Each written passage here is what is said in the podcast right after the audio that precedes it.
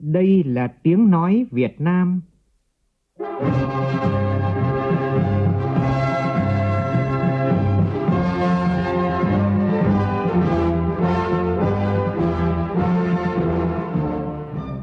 là tiếng nói Việt Nam, phát thanh từ Hà Nội, thủ đô nước Cộng hòa xã hội chủ nghĩa Việt Nam.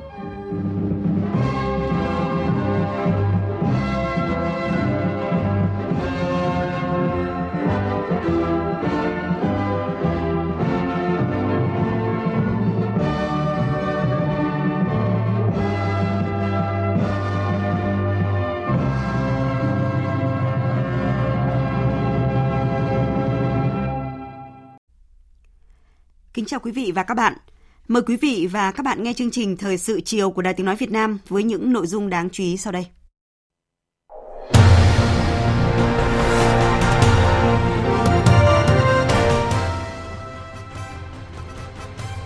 Chủ tịch nước Nguyễn Xuân Phúc thăm chính thức Liên bang Nga, tiếp tục làm sâu sắc thêm mối quan hệ đối tác chiến lược toàn diện giữa hai nước. Dư luận Nga quan tâm và kỳ vọng chuyến thăm sẽ tạo động lực mạnh mẽ cho sự hợp tác cùng có lợi của hai bên. Thủ tướng Phạm Minh Chính dự và phát biểu tại diễn đàn cấp cao ASEAN về hợp tác tiểu vùng vì tăng trưởng bao trùm, phát triển bền vững và chủ trì phiên họp thứ nhất của Ủy ban Quốc gia về chuyển đổi số.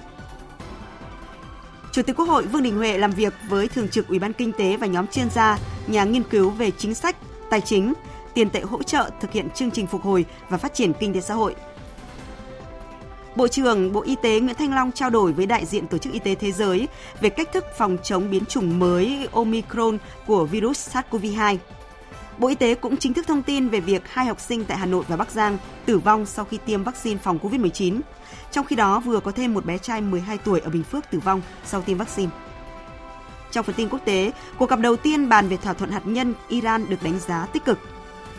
Thị trường chứng khoán toàn cầu căng thẳng vì biến thể Omicron.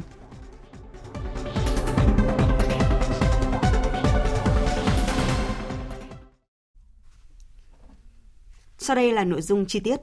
Thưa quý vị và các bạn, đêm qua theo giờ Việt Nam, Chủ tịch nước Nguyễn Xuân Phúc cùng phu nhân và đoàn đại biểu cấp cao Việt Nam đã đến sân bay Nukovo của Liên bang Nga, bắt đầu chương trình thăm chính thức Liên bang Nga theo lời mời của Tổng thống Nga Vladimir Putin.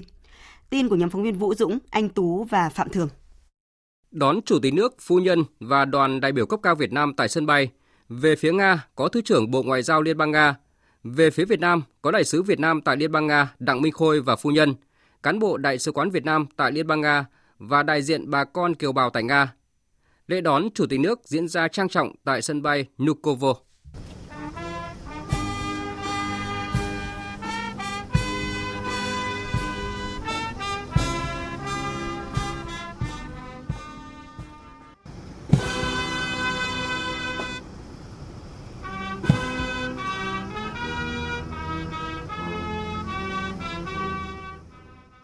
Sau quốc thiểu hai nước, lãnh đạo Bộ Ngoại giao Nga trân trọng mời Chủ tịch nước Nguyễn Xuân Phúc duyệt đội danh dự.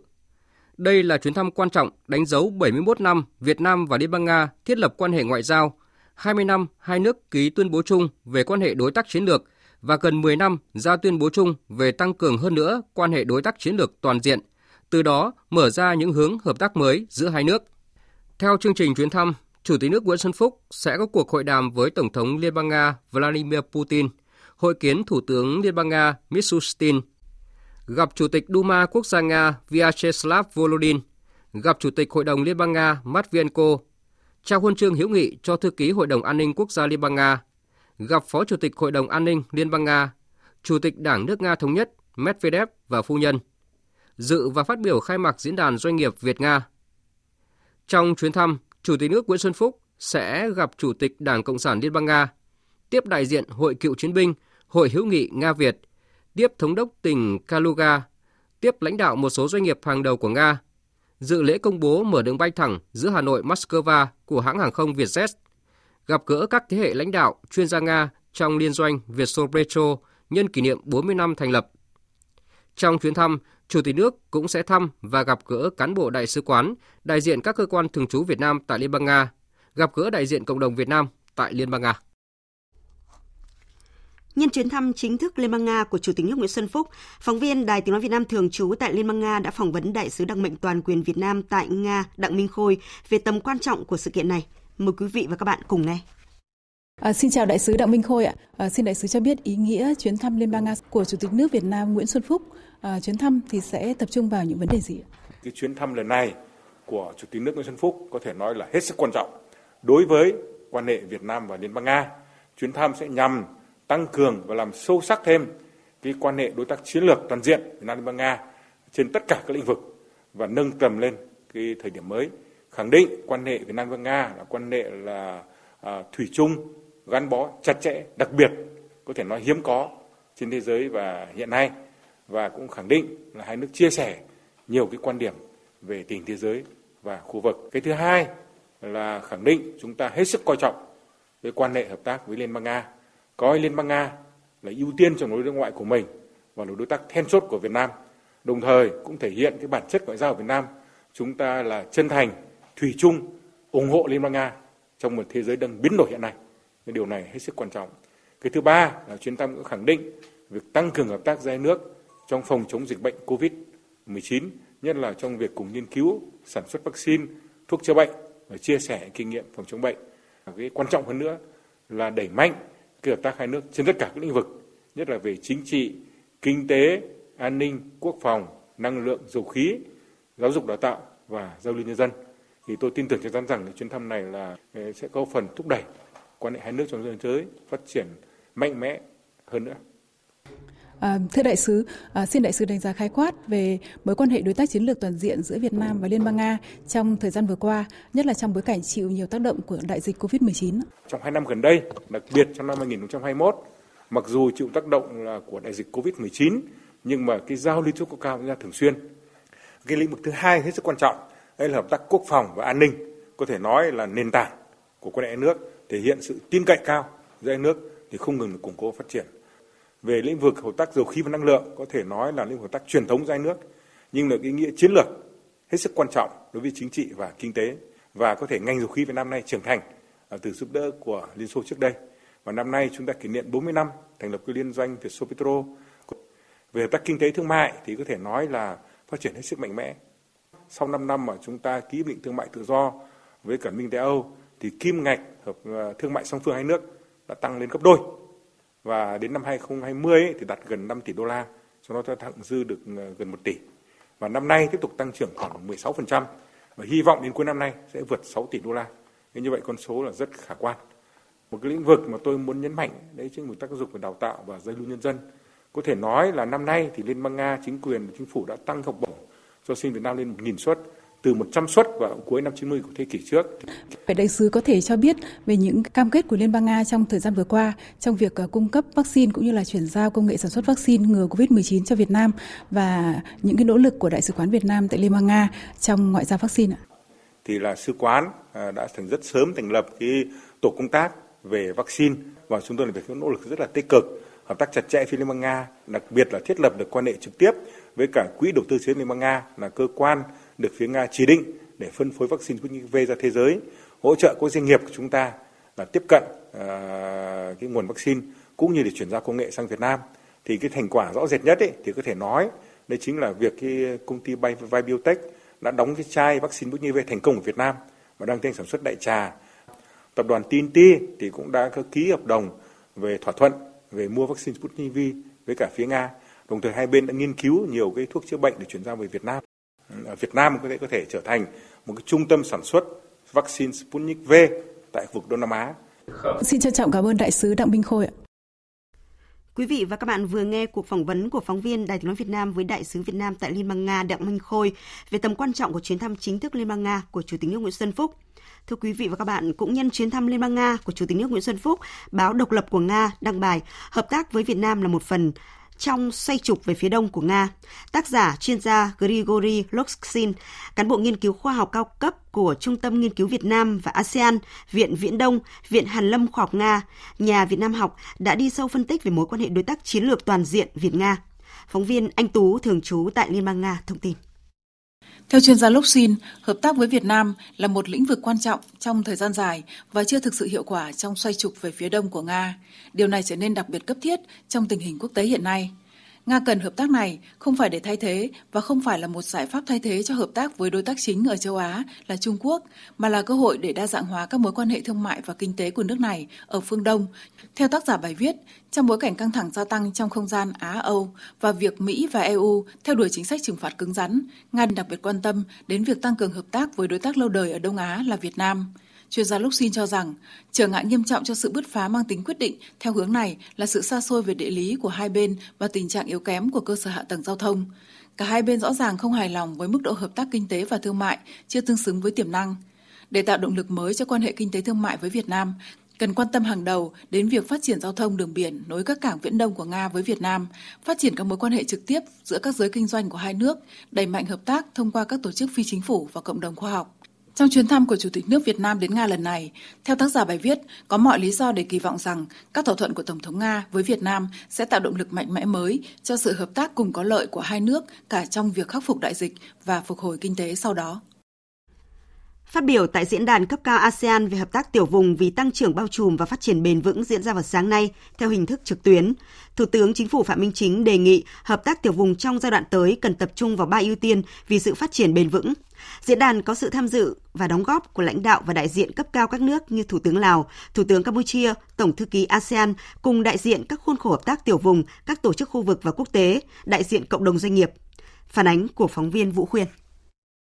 Diễn đàn cấp cao ASEAN về hợp tác tiểu vùng vì tăng trưởng bao trùm và phát triển bền vững là dịp để các nước trong khu vực và các đối tác, tổ chức quốc tế, giới chuyên gia của cộng đồng doanh nghiệp cùng trao đổi, tìm phương hướng và các giải pháp phù hợp nhằm khai thác tiềm năng khác biệt, cơ hội mở rộng, lợi thế cạnh tranh để thúc đẩy phát triển ở các tiểu vùng. Phát biểu tại diễn đàn, Thủ tướng Chính phủ Phạm Minh Chính đánh giá cao sự ủng hộ hỗ trợ tích cực của các nước ASEAN các đối tác bạn bè ASEAN dành cho Việt Nam trong quá trình chuẩn bị tổ chức diễn đàn đầu tiên của ASEAN về hợp tác tiểu vùng.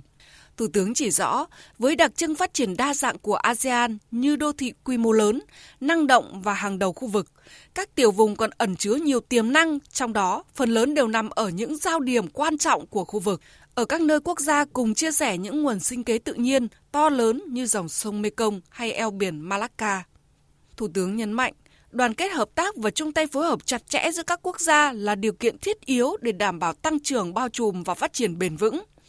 Chúng ta cần có cách tiếp cận toàn cầu, toàn dân trong ứng phó với các thách thức toàn cầu hiện nay, nhất là đối với đại dịch COVID-19, biến đổi khí hậu, ô nhiễm môi trường, an ninh nguồn nước. Đồng thời, khai thác hiệu quả tiềm năng còn rộng mở tại các tiểu vùng, tạo điều kiện kinh doanh đầu tư cho doanh nghiệp và hợp tác công tư. Các chính phủ sẽ đồng hành hỗ trợ tạo điều kiện cho các doanh nghiệp tìm kiếm khai thác cơ hội kinh doanh đầu tư tại các tiểu vùng. Người đứng đầu chính phủ Việt Nam cũng đề nghị hợp tác tiểu vùng trong giai đoạn tới cần tập trung vào ba ưu tiên vì sự phát triển bền vững. Cần lấy người dân làm chủ thể, làm trung tâm, là mục tiêu và động lực cho sự phát triển. Chính sách, kế hoạch hợp tác phát triển ở các tiểu vùng đều hướng về người dân và người dân phải là người chủ tham gia về các kế hoạch này. Thủ tướng Phạm Minh Chính cũng nêu rõ, cần hỗ trợ nâng cao năng lực đảm bảo phát triển bền vững ở các tiểu vùng. Chúng tôi kêu gọi các nước ASEAN, các đối tác, nhất là các nước phát triển, các tổ chức quốc tế, các ngân hàng và cộng đồng doanh nghiệp tích cực ủng hộ, giúp đỡ các nước đang phát triển và các tiểu vùng về tài chính đủ lớn, ưu đãi, thủ tục đơn giản để chuyển giao công nghệ, nhất là công nghệ cao, công nghệ xanh và các công nghệ phục vụ cho phát triển bền vững. Bên cạnh đó, Thủ tướng cũng đề nghị cần tăng cường kết nối giữa các tiểu vùng, thu hẹp khoảng cách phát triển. Chúng tôi đề nghị các chương trình hợp tác khu vực của ASEAN cũng như các kết quả hợp tác giữa ASEAN với các đối tác cần được lan tỏa đến các tiểu vùng và gắn kết nhịp nhàng với các nỗ lực hợp tác ở các khuôn khổ tiểu vùng đồng thời khuyến khích cộng đồng doanh nghiệp tăng cường đầu tư vào các lĩnh vực phù hợp. Thủ tướng Phạm Minh Chính tin tưởng thông qua diễn đàn đầu tiên về hợp tác tiểu vùng đợt này sẽ tiếp tục duy trì và thúc đẩy nỗ lực hợp tác và phát triển các tiểu vùng trong ASEAN trong tương lai, góp phần thực hiện hóa mục tiêu xây dựng một cộng đồng ASEAN phát triển đồng đều bền vững, đóng góp vào hòa bình, ổn định hợp tác trong khu vực và trên thế giới. Chiều nay tại trụ sở chính phủ, Thủ tướng Phạm Minh Chính, Chủ tịch Ủy ban Quốc gia về chuyển đổi số, chủ trì phiên họp thứ nhất của Ủy ban Quốc gia về chuyển đổi số. Tin của phóng viên Vũ Khuyên. Phát biểu tại phiên họp, Thủ tướng Chính phủ Phạm Minh Chính khẳng định chủ trương thực hiện nhiệm vụ chuyển đổi số quốc gia được xây dựng trên ba trụ cột. Chính phủ số, nền kinh tế số, xã hội số đã được xác định trong nghị quyết đại hội 13 của Đảng. Phiên họp đầu tiên của Ủy ban hôm nay có ý nghĩa rất quan trọng để bảo đảm thống nhất trong lãnh đạo chỉ đạo chiến lược chuyển đổi số quốc gia. Thủ tướng Chính phủ đã quyết định kiện toàn đổi tên Ủy ban Quốc gia về Chính phủ điện tử thành Ủy ban Quốc gia về chuyển đổi số. Đây là minh chứng thể hiện cho sự quyết tâm hành động, nói đi đôi với làm, tăng cường kỷ luật kỷ cương, Chính phủ, Thủ tướng Chính phủ luôn xác định xây dựng chính phủ số là một trong những nhiệm vụ quan trọng hàng đầu. Đây cũng là xu, xu thế tất yếu, vừa nâng cao tính công khai, minh bạch, giải trình của chính phủ, đẩy lùi tham nhũng, lãng phí, góp phần thúc đẩy phát triển kinh tế xã hội, cải thiện môi trường kinh doanh, nâng cao năng lực cạnh tranh, năng suất lao động xã hội và là con đường đúng đắn để phát triển đất nước Việt Nam. Thủ tướng đề nghị các thành viên Ủy ban Quốc gia, Bộ trưởng, trưởng ngành cho ý kiến cụ thể, chỉ ra những kết quả đạt được, những tồn tại hạn chế nguyên nhân của những tồn tại hạn chế và những bài học kinh nghiệm, đồng thời đề ra kế hoạch giải pháp thiết thực nhất để đẩy nhanh tiến trình chuyển đổi số quốc gia, thúc đẩy phát triển kinh tế xã hội của đất nước. Theo Bộ trưởng Thông tin và Truyền thông Nguyễn Mạnh Hùng cho biết, chương trình chuyển đổi số quốc gia chiến lược phát triển chính phủ điện tử hướng tới chính phủ số, dự thảo chiến lược phát triển kinh tế số, xã hội số đặt ra 53 chỉ tiêu định lượng đến năm 2025 trong đó, năm 2022 có 18 chỉ tiêu quan trọng đề xuất ưu tiên nguồn lực triển khai, trong đó có phổ cập điện thoại thông minh và cáp quang băng rộng toàn dân. Phát biểu tại phiên họp, Ủy viên Trung ương Đảng Tổng Giám đốc Đài Tiếng Nói Việt Nam Đỗ Tiến Sĩ cho biết, Đài Tiếng Nói Việt Nam là cơ quan truyền thông chủ lực của chính phủ với bốn loại hình báo chí phát thanh truyền hình, báo điện tử, báo in. Việc chuyển đổi số là xu hướng tất yếu quan trọng và cần thiết để phục vụ nhanh, luôn, kịp thời, chính xác tới khán thính giả cả nước – những thông tin cần thiết về thời sự chính trị tổng hợp, đời sống xã hội. Đài Tiếng nói Việt Nam đã thành lập ban chỉ đạo chuyển đổi số và có nhiều chương trình tuyên truyền về chuyển đổi số. Bên cạnh đó, xây dựng hạ tầng kỹ thuật truyền thông, hạ tầng công nghệ số và nền tảng công nghệ thông tin chuyên việc, bảo mật an toàn hiệu quả, xây dựng hệ sinh thái tin bài phát và đăng tải, sử dụng trên mọi loại hình báo chí hiện đại, làm việc mọi lúc mọi nơi, quản lý văn bản tài liệu trên nền tảng số. Sau khi nghe các ý kiến của các bộ ngành và địa phương, Phát biểu kết luận phiên họp, Thủ tướng đề nghị thời gian tới, Ủy ban Quốc gia về chuyển đổi số và các bộ ngành địa phương tập trung thực hiện một số nhiệm vụ trọng tâm sau. Phải có cái tư duy đột phá với cái tầm nhìn chiến lược, có cách làm phù hợp và nhất là bám sát cái thực tiễn, xuất phát từ thực tiễn. Phải có cái đầu tư thích đáng cho vấn đề hoàn thiện thể chế, cho vấn đề công nghệ cho vấn đề đào tạo nguồn nhân lực rồi cho vấn đề quản trị chúng ta phải thúc đẩy cái hợp tác công tư trong cái chuyển đổi số này phải nâng cao cái nhận thức tư tưởng thì phải thông quyết tâm thì phải cao nỗ lực thì phải lớn hành động phải quyết liệt. Và làm việc nào là dứt việc đấy tăng cường công tác truyền thông đến với mọi người nhất là đối với người dân doanh nghiệp để tạo ra sự đồng thuận, tạo ra sự hưởng ứng, tích cực hoàn thiện các cái cơ sở dữ liệu, triển khai cái chương trình phát triển công dân số, tích cực hỗ trợ hợp tác giữa các địa phương và hợp tác quốc tế rộng rãi, tránh cái tình trạng cục bộ về kế hoạch chuyển đổi số quốc gia năm 2022, Thủ tướng đề nghị các bộ ngành địa phương quyết tâm thực hiện các nhiệm vụ để tạo bước đột phá, dẫn dắt, lan tỏa, thúc đẩy chuyển đổi số toàn quốc trong giai đoạn mới. Thủ tướng nhất trí về mặt chủ trương với 18 nhóm nhiệm vụ và một số chính sách thúc đẩy chuyển đổi số theo báo cáo của Bộ Thông tin và Truyền thông, đề nghị Bộ Thông tin và Truyền thông sớm hoàn thiện kế hoạch hoạt động của Ủy ban năm 2022 có trọng tâm trọng điểm, mục tiêu rõ ràng, hoạt động thực chất hiệu quả, cá thể hóa trách nhiệm và tăng cường vai trò của tổ công tác giúp việc Ủy ban, đồng thời bảo đảm nguyên tắc Ủy ban không làm thay chức năng, nhiệm vụ của các bộ ngành địa phương – trên cơ sở ý kiến góp ý tại phiên họp, Bộ Thông tin và Truyền thông hoàn thiện lấy ý kiến của các thành viên ủy ban, các bộ ngành địa phương trước khi trình Thủ tướng Chính phủ, Chủ tịch Ủy ban ký ban hành. Sáng nay, Chủ tịch Quốc hội Vương Đình Huệ chủ trì cuộc làm việc với Thường trực Ủy ban Kinh tế và nhóm chuyên gia, nhà nghiên cứu về chính sách tài chính, tiền tệ, hỗ trợ trong thực hiện chương trình phục hồi và phát triển kinh tế xã hội. Tại cuộc làm việc, Chủ tịch Quốc hội Vương Đình Huệ yêu cầu không đưa ra các chính sách giúp phục hồi kinh tế ngắn hạn trước mắt nhưng mà gây bất ổn vĩ mô trong dài hạn. Tin của phóng viên Lê Tuyết. Chủ tịch Quốc hội Vương Đình Huệ cho biết, dự kiến Diễn đàn Kinh tế Việt Nam năm 2021 sẽ được tổ chức vào ngày 5 tháng 12 tới với sự phối hợp của ba cơ quan, Ủy ban Kinh tế của Quốc hội, Ban Kinh tế Trung ương và Viện Hàn Lâm Khoa học Xã hội Việt Nam – Diễn đàn được tổ chức theo hình thức trực tiếp kết hợp với trực tuyến, có kết nối với các điểm cầu trong nước và các học giả, các chuyên gia, nhà nghiên cứu của các nước trên thế giới. Mục tiêu của diễn đàn nhằm góp phần làm rõ thêm các căn cứ khoa học và thực tiễn để cùng với chính phủ thiết kế một gói giải pháp về tài khóa tiền tệ để cụ thể hóa chủ trương kết luận của Trung ương tại Hội nghị Trung ương 4 khóa 13 và nghị quyết kỳ họp thứ hai Quốc hội khóa 15 về chiến lược tổng thể phòng chống dịch bệnh COVID-19, phục hồi kinh tế, thích ứng an toàn với mọi diễn biến của dịch bệnh. Nhiều nghiên cứu về vấn đề này đã được thực hiện trong thời gian qua, trong đó có nghiên cứu của Thường trực Ủy ban Kinh tế và nhóm chuyên gia, nhà nghiên cứu. Chủ tịch Quốc hội Vương Đình Huệ nêu rõ phải đánh giá hết sức kỹ lưỡng vì dưới tác động của dịch bệnh COVID-19, kinh tế thế giới liên tục có sự thay đổi, phải nhận diện đúng chúng các tác động của đại dịch đối với tình hình kinh tế xã hội ở trong nước, xác định được mức độ thiệt hại và khả năng phục hồi của nền kinh tế, xác định lĩnh vực cần tập trung hỗ trợ để phục hồi phát triển, hay xác định lĩnh vực nào trong nguy có cơ, có tiềm năng, ví dụ các lĩnh vực kinh tế số hóa, xanh hóa, công nghệ thông tin, để đẩy nhanh tốc độ phục hồi và tác động lan tỏa đối với nền kinh tế. Các giải pháp ngắn hạn cũng phải đặt trong tổng thể dài hạn gắn với ổn định kinh tế vĩ mô và phát triển bền vững, không nên đưa ra các chính sách giúp phục hồi kinh tế ngắn hạn trước mắt nhưng gây bất ổn vĩ mô trong dài hạn. Trên cơ sở đánh giá tác động và phân tích dư địa của chính sách tài chính tiền tệ, phải xác định rõ các nguyên tắc, quy mô, liều lượng, trọng tâm của chính sách tập trung vào các lĩnh vực nào, phân bổ vào đâu và phải có đề xuất cụ thể về phương thức huy động nguồn lực, các giải pháp liên quan đến lĩnh vực tài chính tiền tệ.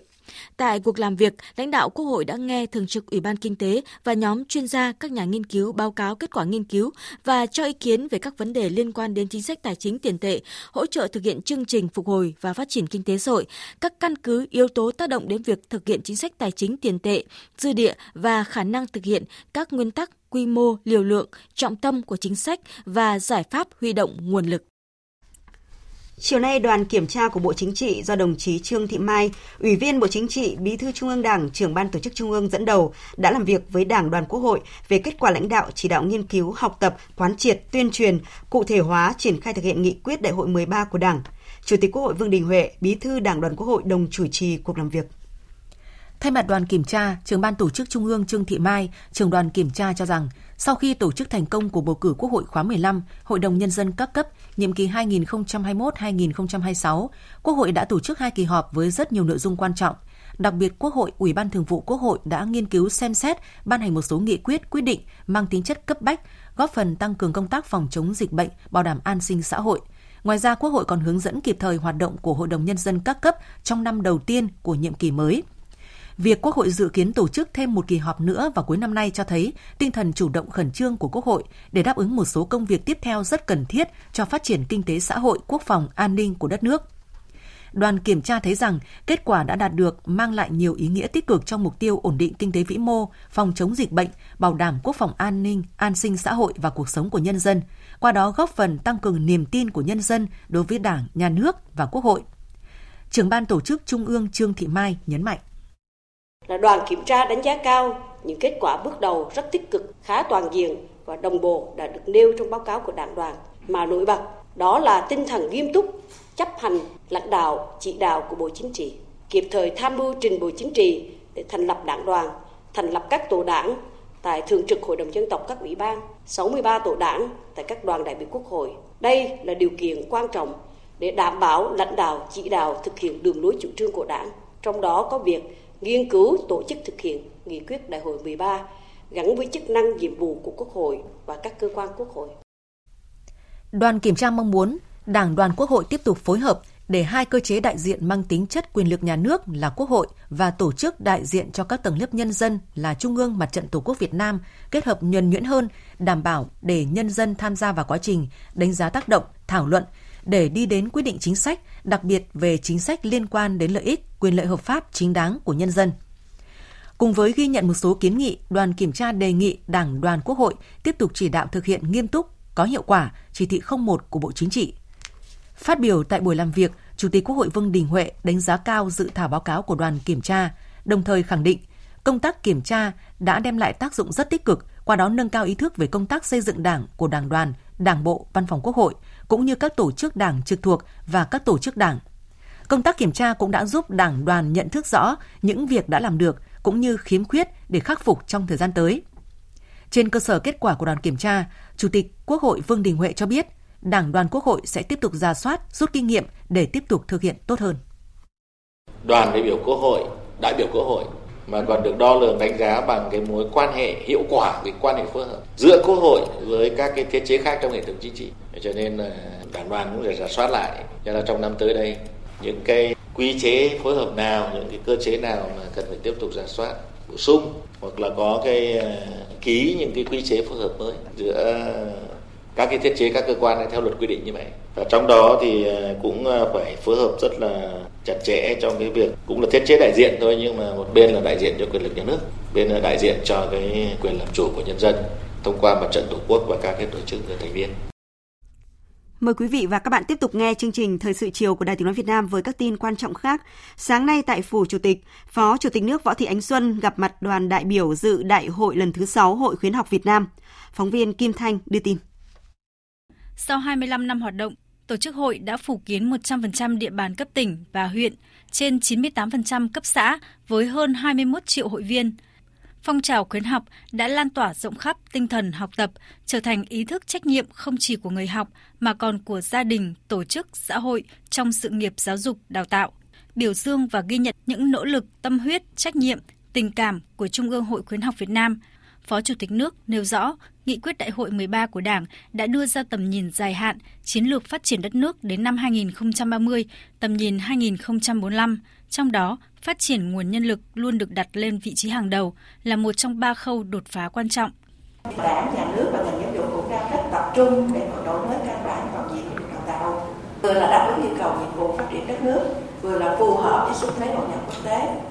Do đó là tôi cũng mong rằng đồng chí chủ tịch hội chí lãnh đạo hội cùng biểu trong cái nước sắp tới.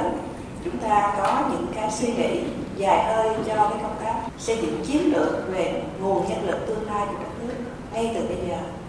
Để chúng ta chuẩn bị cho một cái thế hệ tương lai đóng góp phát triển đất nước trong một cái bối cảnh hoàn toàn mới hoàn toàn khác sau yêu cầu hiện nay. Cuộc họp lần thứ 5 của mạng lưới các chuyên gia về doanh nghiệp hòa nhập ASEAN với chủ đề thúc đẩy sự, khởi sự kinh doanh cho người cao tuổi trước bối cảnh xã hội già hóa trong ASEAN diễn ra vào sáng nay. Cuộc họp do Bộ Lao động Thương binh và Xã hội phối hợp cùng Trung ương Hội người cao tuổi Việt Nam tổ chức theo hình thức trực tuyến trong khuôn khổ các hoạt động của mạng lưới các chuyên gia về doanh nghiệp hòa nhập ASEAN do Việt Nam chủ trì năm nay. Phóng viên Hà Nam thông tin. Với sự thay đổi nhanh chóng về nhân khẩu học trong khu vực, tỷ lệ người cao tuổi trong ASEAN dự kiến sẽ tăng gấp đôi trong thập kỷ tới, từ 7,73% năm 2015 lên gần 15,5% vào năm 2035. Trước bối cảnh đó và phù hợp với chủ đề của ASEAN 2021 do Brunei Darussalam đưa ra là chúng ta quan tâm, chúng ta chuẩn bị, chúng ta thịnh vượng. Việt Nam chọn chủ đề thúc đẩy khởi sự kinh doanh cho người cao tuổi trước bối cảnh xã hội già hóa trong ASEAN cho cuộc họp lần thứ 5 của mạng lưới nhằm lắng nghe những chia sẻ của các chuyên gia khu vực và quốc tế về xu hướng và thực tế của vấn đề già hóa. Thứ trưởng Bộ Lao động Thương binh và Xã hội Nguyễn Văn Hồi nhấn mạnh. Việt Nam giống như các nước ASEAN ngày càng quan tâm hơn đến việc bảo vệ, thúc đẩy và phát huy vai trò của người cao tuổi trong xã hội để họ không chỉ sống khỏe, sống vui mà còn sống tiếp tục đóng góp cho xã hội. Tại cuộc họp, các đại biểu đưa ra những giải pháp hỗ trợ phù hợp ở tầm khu vực và quốc gia, đặc biệt trong bối cảnh của cách mạng công nghiệp 4.0 và dịch bệnh, để người cao tuổi có thể phát huy những kinh nghiệm, kiến thức có được để chủ động tiếp tục cống hiến cho xã hội. Ông Lim Duok Hoi, Tổng thư ký ASEAN chia sẻ. ASEAN cần phải có những bước để chuẩn bị cho cái khu phục hồi tổng thể của ASEAN cũng như là thoát khỏi khủng hoảng, thực hiện cái tuyên bố của ASEAN về à, phát triển nguồn nhân lực. Tại cuộc họp, các nước thành viên ASEAN đã cùng nhau xây dựng một bản khuyến nghị chung về thúc đẩy doanh nghiệp hòa nhập cho người cao tuổi hướng tới một cộng đồng ASEAN gắn kết và chủ động thích ứng để gửi lên các quan chức, các bộ trưởng phụ trách phúc lợi xã hội và phát triển ghi nhận. Phóng viên Minh Long đưa tin vào sáng nay tại Hà Nội diễn ra đối thoại trực tuyến về chính sách cấp cao về chuyển đổi sang hệ thống lương thực thực phẩm xanh, giảm phát thải do Bộ Nông nghiệp và Phát triển Nông thôn phối hợp với Ngân hàng Thế giới tại Việt Nam tổ chức. Theo Bộ trưởng Nông nghiệp và Phát triển Nông thôn Lê Minh Hoan, cần thay đổi từ tư duy địa phương sang tư duy toàn cầu, từ tư duy ngắn hạn sang tư duy dài hạn và bền vững, cần hướng tới những giá trị xanh được tạo nên từ chuyển đổi xanh, tiêu dùng xanh, kinh tế xanh. Do đó, với tư duy đổi mới và cùng hành động, khát vọng của ngành nông nghiệp sẽ trở thành hiện thực để không chỉ là trụ đỡ của nền kinh tế khi đất nước ở vào thời điểm khó khăn mà ngành quyết tâm hướng đến khát vọng vươn tầm, đủ sức trở thành thước đo mức độ bền vững của quốc gia. Bà Caroline Tack, Giám đốc Ngân hàng Thế giới tại Việt Nam cho rằng, ngoài thách thức về biến đổi khí hậu, ngành nông nghiệp còn đang đối mặt với những thách thức nội tại như giảm năng suất trong ngành, áp lực gia tăng sản lượng, yêu cầu ngày càng cao về chất lượng của sản phẩm nông nghiệp. Bà Caroline Tack cam kết, Ngân hàng Thế giới sẽ tiếp tục hợp tác và hỗ trợ kỹ thuật, mở rộng các hoạt động đầu tư trong nông nghiệp để xác định và hướng tới tương lai tươi sáng cho ngành nông nghiệp Việt Nam. Thưa quý vị và các bạn, nhằm thúc đẩy hợp tác giữa Việt Nam và Pháp về an ninh môi trường biển, Học viện Ngoại giao và Đại sứ quán Pháp tại Việt Nam đã tổ chức tọa đàm Việt Pháp về quản lý ô nhiễm biển vào chiều nay. Cuộc tọa đàm diễn ra theo hình thức kết hợp giữa trực tiếp và trực tuyến. Phóng viên Thu Hà thông tin. Tham dự tọa đàm Việt Pháp về quản lý ô nhiễm biển có đại diện Bộ Ngoại giao, các bộ ngành liên quan, các chuyên gia của Việt Nam và Pháp trong lĩnh vực bảo vệ môi trường biển – Nội dung được các đại biểu tập trung thảo luận là vấn đề xử lý rác thải nhựa đang gây ô nhiễm nghiêm trọng đối với môi trường biển hiện nay. Phát biểu khai mạc tọa đàm, tiến sĩ Nguyễn Hùng Sơn, Phó Giám đốc Học viện Ngoại giao nhấn mạnh. Vấn đề ô nhiễm đại dương, ô nhiễm rác thải ở đại dương là một chủ đề rất là quan trọng, là lợi ích chung của Việt Nam và Pháp và cũng là biểu hiện của cái sự gia tăng hợp tác Việt Pháp trong những vấn đề không chỉ là những vấn đề về kinh tế, những vấn đề về phát triển mà cả những vấn đề an ninh ở khu vực, nhất là các vấn đề an ninh phi truyền thống. Các đại biểu cũng đã trình bày cụ thể các chính sách của Việt Nam và của Pháp trong lĩnh vực quản lý rủi ro đối với môi trường biển, đồng thời nêu thực trạng ô nhiễm biển và các kế hoạch giảm thiểu rác thải nhựa trên biển của hai nước cũng như của các quốc gia trong khu vực. Thời gian qua, Việt Nam đã có nhiều nỗ lực trong việc hoàn thiện các chính sách về bảo vệ môi trường biển, song do những hạn chế về năng lực nên vấn đề ô nhiễm biển vẫn đang là thách thức lớn đối với Việt Nam. Vì vậy, theo các đại biểu, hợp tác quốc tế trong lĩnh vực này sẽ giúp Việt Nam tăng cường năng lực bảo vệ môi trường biển và Pháp là một đối tác nhiều tiềm năng. Đại sứ Pháp tại Việt Nam, ông Nicolas Wannery khẳng định. Đây là dịp để chúng ta nêu lên vấn đề suy thoái môi trường biển và ảnh hưởng của nó đối với lĩnh vực an ninh quốc phòng. Biến đổi khí hậu và những thách thức an ninh phi truyền thống là rất đáng lưu tâm. Những vấn đề được bàn thảo hôm nay nằm trong khuôn khổ tuyên bố chung về quốc phòng năm 2018 giữa hai nước. Tôi hy vọng rằng hợp tác trong lĩnh vực biển sẽ củng cố quan hệ giữa hai nước trong thời gian tới.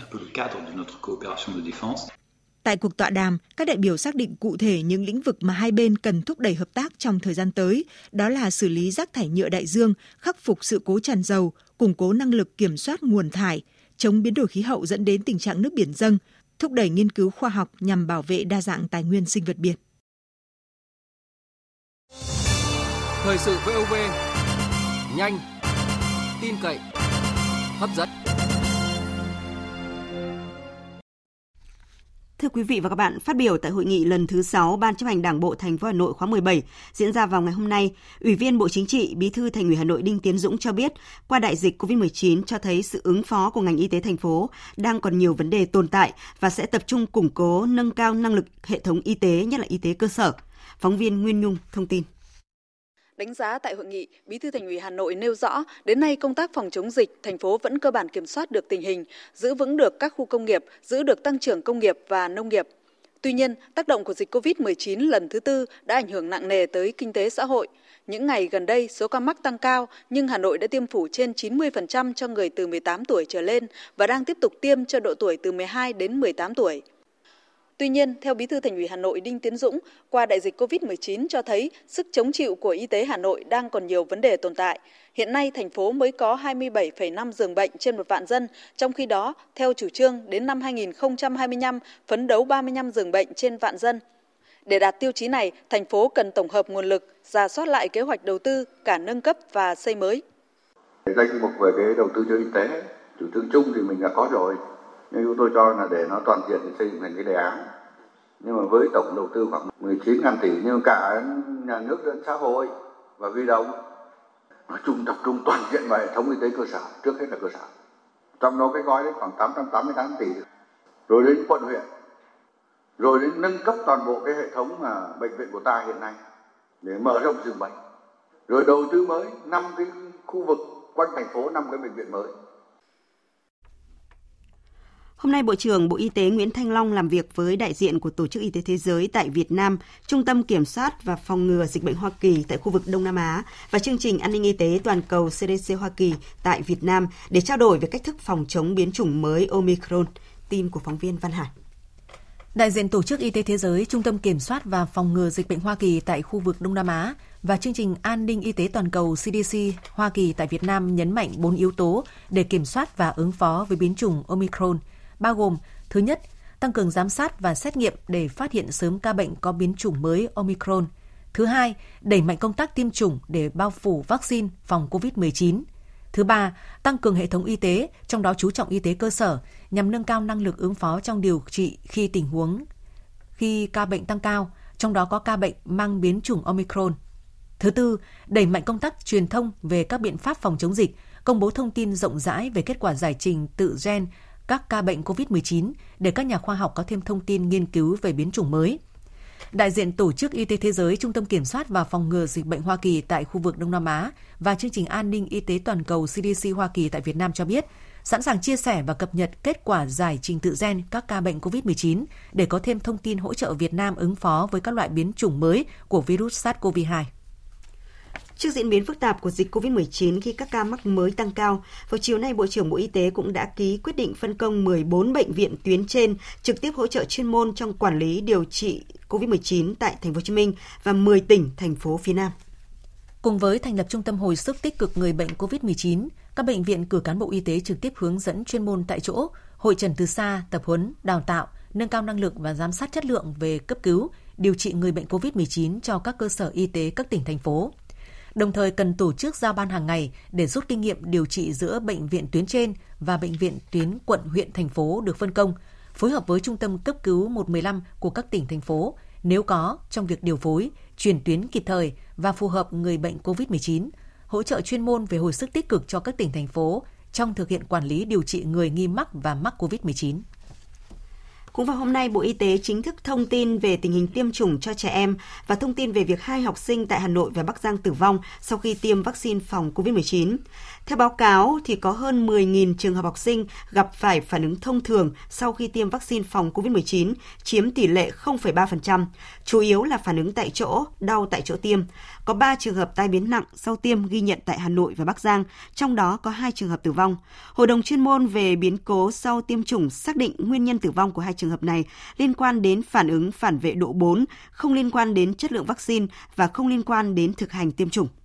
Trong khi đó, vào hôm nay, tỉnh Bình Phước cũng vừa xác nhận có một bé trai 12 tuổi ở huyện Đồng Phú tử vong sau tiêm vaccine phòng COVID-19. Tin của phóng viên Tử Tỷ Huỳnh. Giám đốc Sở Y tế tỉnh Bình Phước cho biết, ngay sau khi xảy ra sự cố đáng tiếc trên, địa phương đã tạm dừng tiêm lô vaccine có liên quan. Ngày mai 1 tháng 12, Hội đồng chuyên môn của sở này sẽ họp để xác định nguyên nhân tử vong và có thông tin chính thức. Thông tin ban đầu, trường hợp gặp tai biến sau tiêm vaccine phòng COVID-19 12 tuổi, ngụ xã Tân Lợi, huyện Đồng Phú, tỉnh Bình Phước. Em T được tiêm vaccine Pfizer hôm 29 tháng 11. Sau khi về nhà ăn uống nghỉ ngơi, em có triệu chứng choáng, đau bụng nên được gia đình đưa đến bệnh viện Binh đoàn 16 cấp cứu. Sau sau đó em được chuyển viện lên bệnh viện đa khoa tỉnh Bình Phước và chuyển tiếp lên một bệnh viện ở thành phố Hồ Chí Minh điều trị nhưng không qua khỏi. Chương trình thời sự chiều sẽ được tiếp tục với một vấn đề đáng chú ý. Thời gian qua, cơ quan chức năng huyện Cờ Đông Bông, tỉnh Đắk Lắk liên tục phát hiện các vụ lâm tặc gùi gỗ pơ mu ra khỏi rừng. Với sự tinh vi và lợi dụng sơ hở của pháp luật, các vụ việc hầu như không thể xử lý tận gốc số vụ vi phạm ngày càng tăng, gỗ tăng vật dần chất đống tại hạt kiểm lâm, đồng nghĩa với việc rất nhiều gỗ lậu có thể đã đưa chót lọt ra khỏi rừng. Rừng pơ mu quý hiếm lớn nhất của Đắk Lắk đang đứng trước nguy cơ bị tận diệt. Phản ánh của phóng viên Công Bắc thường trú tại khu vực Tây Nguyên. Trực tiếp theo dõi, chỉ đạo và bắt một số vụ gùi gỗ pơ mu trên địa bàn, ông Trần Văn Tùng, hạt trưởng hạt kiểm lâm huyện Cờ Rông Bông, tỉnh Đắk Lắk cho biết thủ đoạn khai thác, vận chuyển gỗ quý của lâm tặc ngày càng tinh vi. Các đối tượng khai thác hiện nay không tập kết tập trung như trước mà để gỗ rải rác trong rừng. Sau đó, những đầu nậu không trực tiếp ra mặt mà gián tiếp thông qua một số đối tượng để thuê người dân địa phương đi gùi gỗ. Việc bắt các đối tượng rất khó vì người gùi gỗ chỉ cần tháo dây đeo, bỏ chạy vào rừng sâu. Các vụ việc bắt được chỉ nhỏ lẻ, số lượng gỗ không đủ căn cứ để khởi tố, xử lý hình sự. Trong khi đó, việc xử lý hành chính hiện nay lại đang vướng. Cơ quan kiểm lâm chưa có chế tài. Khi mà phát hiện đối tượng thì đa phần là họ quăng họ chạy. Nhưng mà vừa rồi chúng tôi cũng bắt được một số đối tượng thì họ gùi thuê. Quá trình mà xử lý về nó vướng mắt ở chỗ theo nghị định 35 thì về hành vi gùi, gùi thì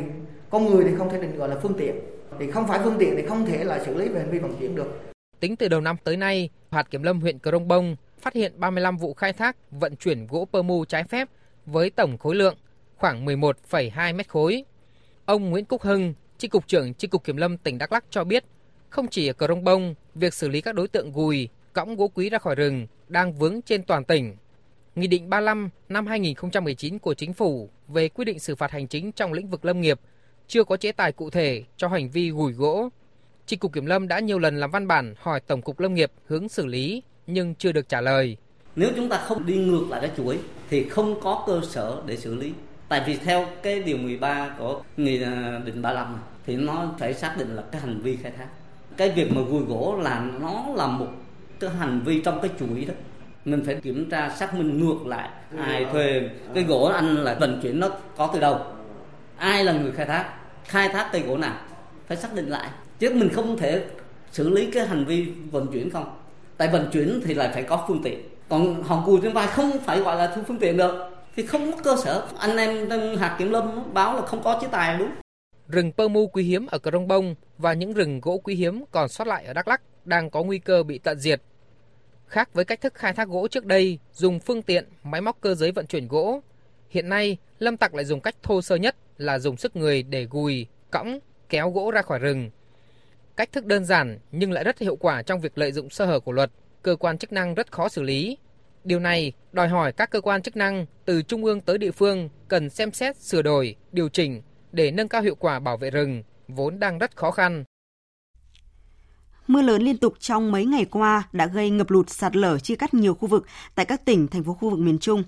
Trước diễn biến phức tạp của mưa lũ, các tỉnh miền Trung đang triển khai lực lượng xung kích kiểm tra các khu dân cư hạ lưu, các hồ đập vùng trũng thấp để chủ động các biện pháp đảm bảo an toàn, ra soát công tác chuẩn bị lương thực, thực phẩm theo phương châm 4 tại chỗ. Phản ánh của nhóm phóng viên Đài Tiếng nói Việt Nam thường trú tại khu vực miền Trung. Tại tỉnh Quảng Nam, sạt lở núi chia cắt nhiều tuyến đường lên các xã vùng cao, các huyện Nam Trà My, Bắc Trà My. Chính quyền địa phương đã triển khai lực lượng khắc phục tạm thời các điểm sạt lở, đồng thời triển khai phương án di dời dân khu vực nguy cơ cao đến nơi an toàn. Tại tỉnh Quảng Ngãi, mưa lớn liên tục trong 3 ngày qua, khi nước trên các sông suối dâng cao, hàng trăm hộ dân vùng trũng thấp lưu vực sông thuộc các huyện Bình Sơn, Tư Nghĩa, Bộ Đức, Đức Phổ và thành phố Quảng Ngãi bị ngập sâu. Tại huyện miền núi Ba Tơ, lượng mưa có nơi lên hơn 670 mm, gây ngập hàng chục tuyến đường, nhiều cầu cống bị ngập và sạt lở gây ách tắc giao thông và cô lập nhiều thôn xã. Nhiều điểm trường phải cho học sinh nghỉ học. Ông Phạm Xuân Vinh, Chủ tịch Ủy ban nhân dân huyện Ba Tơ tỉnh Quảng Ngãi cho biết. Trước mắt là huyện thực hiện nghiêm cái việc thực hiện cái phương án phòng chống lụt là cảnh báo hai bên đầu cầu các cái tuyến đường nguy hiểm, cách cách cử người trực không cho nhân dân và các cháu học sinh đi qua lại để đảm bảo về an toàn về tính mạng. Vì ờ, các cái tuyến đường mà sạt lở thì ờ, tạm thời chỉ khắc phục để cho nhân dân và xe Honda để đi qua tạm thôi. Còn ờ, giao thông chính thì vẫn còn chưa có thể đi được. Mấy ngày qua, mưa lớn làm nước từ thượng nguồn đổ về, làm hơn 19.000 nhà dân ở tỉnh Bình Định bị ngập sâu trong nước, nhiều tuyến đường giao thông bị chia cắt sạt lở, gần 400 hecta lúa và hoa màu của bà con hư hỏng nặng. Bà Đinh Thị Đắc ở xã An Dũng, huyện An Lão đi làm rẫy qua vùng nước chảy xiết bị nước lũ cuốn trôi. Hiện nay lực lượng địa phương đã tìm thấy thi thể nạn nhân, đưa về gia đình lo hậu sự. Tại tỉnh Phú Yên từ chiều tối qua đến chiều nay 30 tháng 11, mưa lớn gây sạt lở ở nhiều khu vực vùng núi. Đất đá tràn xuống đường khối lượng lớn, giao thông bị chia cắt. Tại huyện Đồng Xuân, mực nước trên sông Kỳ Lộ vượt mức báo động 3, một số khu dân cư bị ngập và cô lập. Tỉnh lộ 641, 642, 647 có nhiều đoạn bị ngập hơn 1 mét. Hiện tại huyện đã di dời được hơn 670 hộ dân ở vùng nguy hiểm đến nơi an toàn. Ông Phạm Trung Chánh, Phó Chủ tịch Ủy ban nhân dân huyện Đồng Xuân, tỉnh Phú Yên cho biết, huyện vẫn đang chỉ đạo các địa phương tập trung sơ tán dân. Thời tiết bây giờ rất xấu, mưa liên tục. Thì riêng về các tuyến giao thông thì hoàn toàn bị chia cắt. Mà nước đang lên, cho nên cái việc mà tiếp tục di dời các hộ dân ở trên các cái địa bàn xã mà có ngập trũng á và phải đảm bảo được lương thực cho một số người già, trẻ con, người yếu thế. Huyện đang tập trung để chỉ đạo cho các địa phương ngập trũng như là Xuân Xuân Nam này, Xuân Xuân Bắc, Xuân Long này, thị trấn là hai này tiếp tục cho tán dân là chính. Tiếp theo chương trình sẽ là một số thông tin thời tiết đáng chú ý.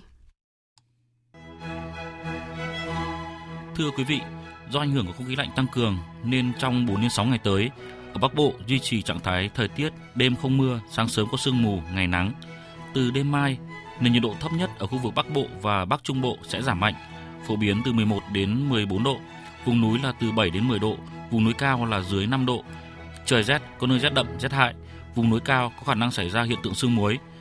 Bên cạnh đó, do ảnh hưởng của rìa phía Bắc dãy áp thấp có trục ở vào khoảng 5 đến 8 độ vĩ Bắc kết hợp với không khí lạnh nên tối và đêm nay ở Bình Định, Phú Yên, Khánh Hòa, Gia Lai, Đắk Lắk tiếp tục có mưa vừa mưa to, có nơi mưa rất to với lượng mưa phổ biến từ 50 đến 70 mm, có nơi trên 100 mm. Ở khu vực Quảng Ngãi, Ninh Thuận, Bình Thuận, Nam Bộ và các khu vực khác ở Tây Nguyên có mưa, mưa rào và có nơi có rông, cục bộ có mưa vừa mưa to với lượng mưa từ 30 đến 60 mm, có nơi trên 80 mm.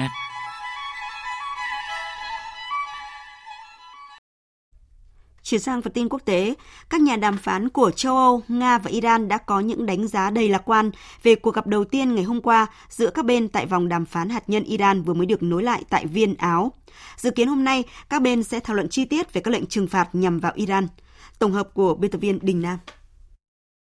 Điều phối viên của Liên minh châu Âu Eric Kesmora, người dẫn dắt các cuộc đàm phán cho biết, Tôi cảm thấy vô cùng tích cực về những gì tôi đã thấy tại cuộc gặp. Rõ ràng là có những trí tham gia và các bên đã lắng nghe các quan điểm của phái đoàn Iran, là những người đại diện cho chính quyền mới. Họ rõ ràng có lý trí và nghiêm túc để đưa thỏa thuận hạt nhân 2015 hồi sinh. Tôi cảm thấy lạc quan về những việc các bên có thể làm trong những tuần tới. Trong khi đại sứ Nga tại Liên Hợp Quốc tham gia đàm phán, ông Mikhail Ulyanov cho biết Cuộc gặp diễn ra khá thành công. Các bên tham gia đã nhất trí về những bước đi ngay lập tức tiếp theo trong vòng đàm phán thứ bảy, vốn khởi đầu một cách thành công mỹ mãn. Đồng quan điểm với đại diện của Nga, trưởng phái đoàn đàm phán hạt nhân Iran, ông Bagheri Skani, cũng bày tỏ lạc quan về cuộc gặp đầu tiên diễn ra ngày hôm qua. Tôi nghĩ đã có một thành tiệu khi tất cả các nước còn lại của thỏa thuận đã chấp nhận các yêu cầu chính đáng của Cộng hòa Hồi giáo Iran rằng vấn đề liên quan đến các lệnh trừng phạt bất hợp pháp của Mỹ phải được đặt ở vị trí trọng tâm và cần được làm rõ trong lần đàm phán này. Điều này sẽ quyết định các vấn đề còn lại khác.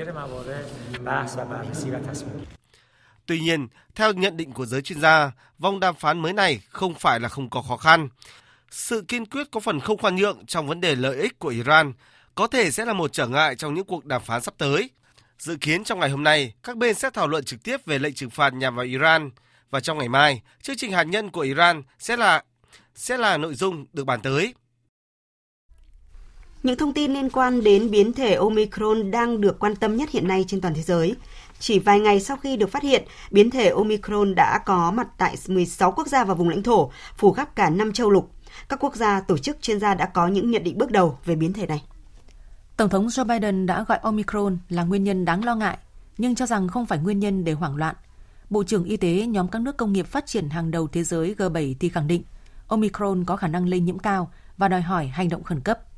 Tiến sĩ Anthony Fauci, chuyên gia hàng đầu về các bệnh truyền nhiễm ở Mỹ đang kêu gọi người dân nước này tiêm vaccine bổ sung trước khả năng biến thể Omicron có thể sẽ lan rộng.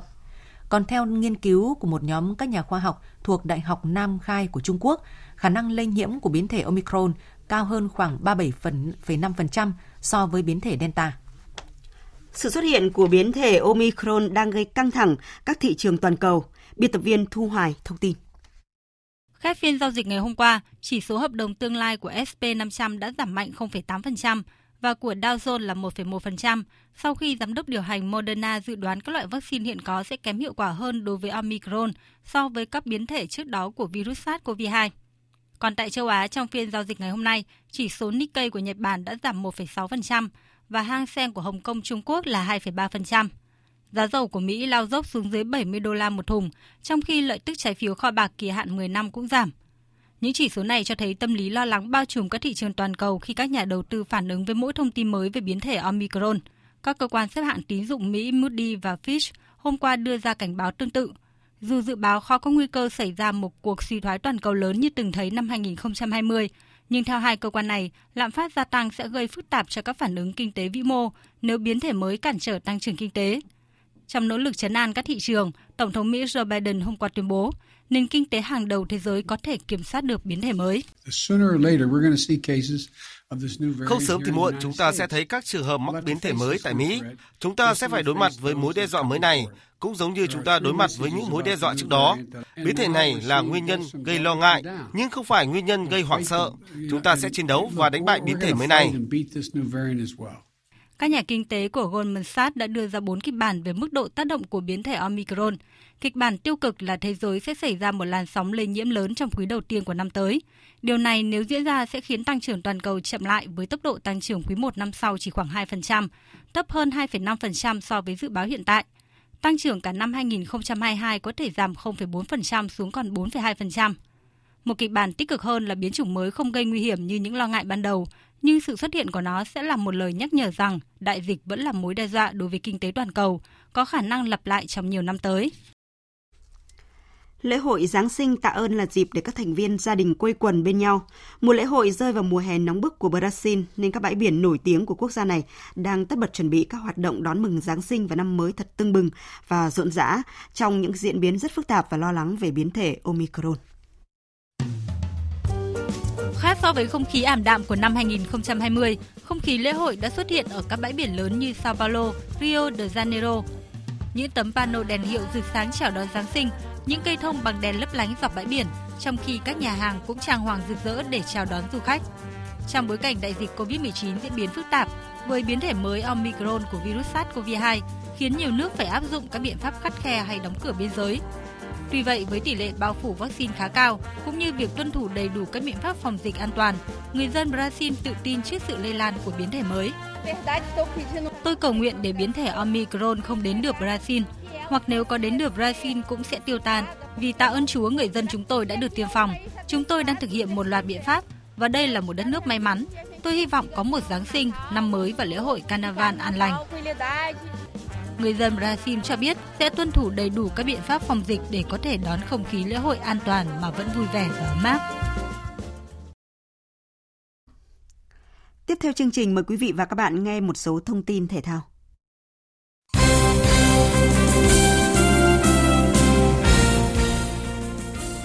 Thưa quý vị và các bạn, ngày mai, mùng 1 tháng 12, đội tuyển Việt Nam lên đường sang Singapore chuẩn bị tham dự AFF Cup 2020. Hiện đội tuyển Việt Nam đang là đương kim vô địch và được xem là ứng viên sáng giá cho chức vô địch. Tuy nhiên, mục tiêu bảo vệ danh hiệu của thầy trò huấn luyện viên Park Hang-seo bị thách thức bởi tham vọng từ các đối thủ. Hiện có nhiều người hâm mộ bày tỏ sự lo lắng về việc để thua cả 6 trận vừa qua tại vòng loại World Cup có thể ảnh hưởng không tốt tới tinh thần thi đấu của đội tuyển Việt Nam tại AFF Cup tới đây. Về vấn đề này, Bình luận viên Quang Huy cho rằng. Tôi nghĩ rằng không ảnh hưởng đâu. Cứ mỗi trận đấu thì uh, cầu thủ vẫn thể hiện được khả năng của mình. Chúng ta cũng đã có một sự xác định và thấu hiểu một cách sâu sắc rằng vào đến vòng đấu cướp thứ ba sân chơi nó rất là khốc liệt. Xem khán giả cũng không còn gắt gao như trước.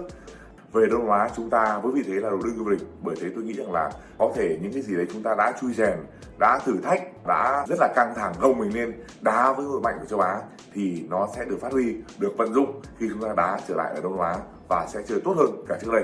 Trong khi đó, đội tuyển nữ quốc gia cũng đang tập luyện tại Trung tâm Đào tạo bóng đá trẻ Việt Nam để chuẩn bị cho vòng chung kết giải bóng đá nữ châu Á 2022 diễn ra vào đầu năm sau ở Ấn Độ.